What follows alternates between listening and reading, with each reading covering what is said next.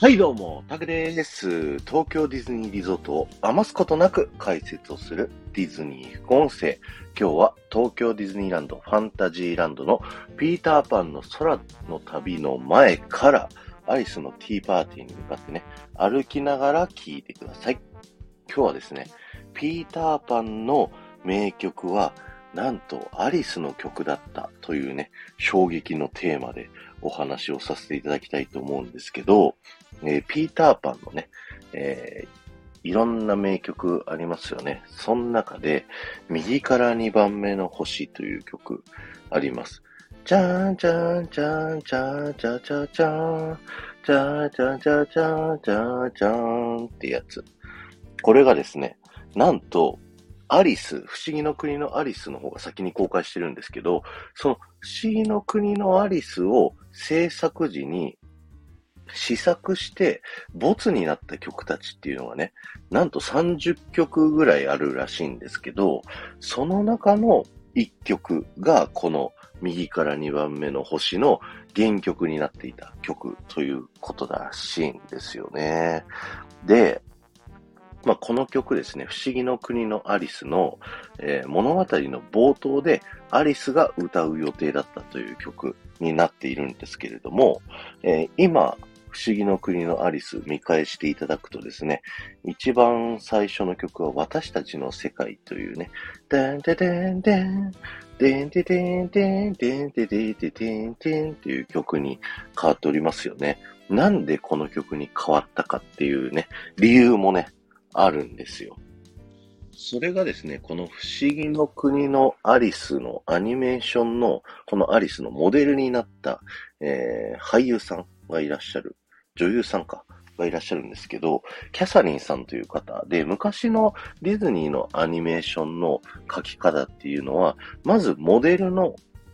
えー女優さんにですね、実際に動きをしてもらって、その動きを映像として撮っておいて、その映像をもとにアニメーションに書き起こすというね、手法をやっていたんですよ。で、その、えー映像を撮るときにモデルとしていたこのキャサリンさんが、えー実際アリスの声優さんもね、務められてるんですけど、このキャサリンさんが歌があんまり得意じゃなかったっていうことで、えー最初からバラードの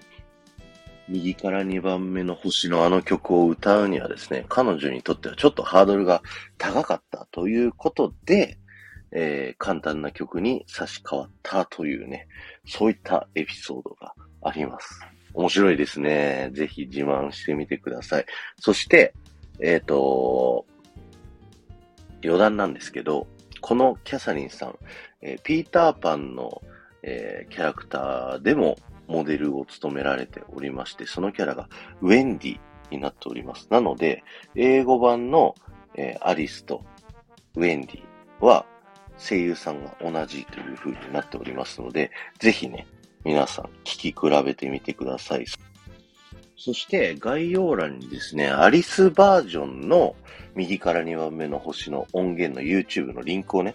貼っておきますので、ぜひ聞いてみてください。あの、すごくね、あの、物語に合ってるような感じがするんですけど、ただこの音源で、あの、歌ってる人はですね、このキャサリンさんではない方が歌っているということで、本人が歌ったらどうなるのかなっていうのも考えながらね、えー聞いてみていただくとまた面白いかもしれません。今日は終わりです。ありがとうございました。この放送が面白いと思った方はぜひいいね、残していってください。あとぜひね、フォローしていっていただけると僕はものすごく喜びますので、よろしくお願いします。アリスのティーパーティー前着きましたでしょうか？あの、全然関係ないけど、アリスのティーパーティーの豆知識も話しておくとですね、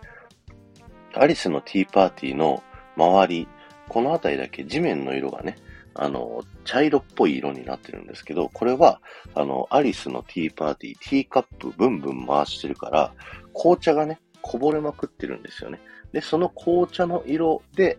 この、えーアリスのティーパーティーの周りだけ地面の色が茶色というなっております。そしてですね、ここのアリスのティーパーティーの近くにあるクイーンオブハートのバンケットホール。こちらとアリスのティーパーティーですね。えー、パープルとピンクの、あの、道がね、間、あるんですけど、こちらの道すごいぐねぐねうねってるんですよね。これは、アリスのティーパーティーで、僕たちみんな目を回ってるので、目回ってるからすごい道がぐねぐねしてるように見えるっていう風に、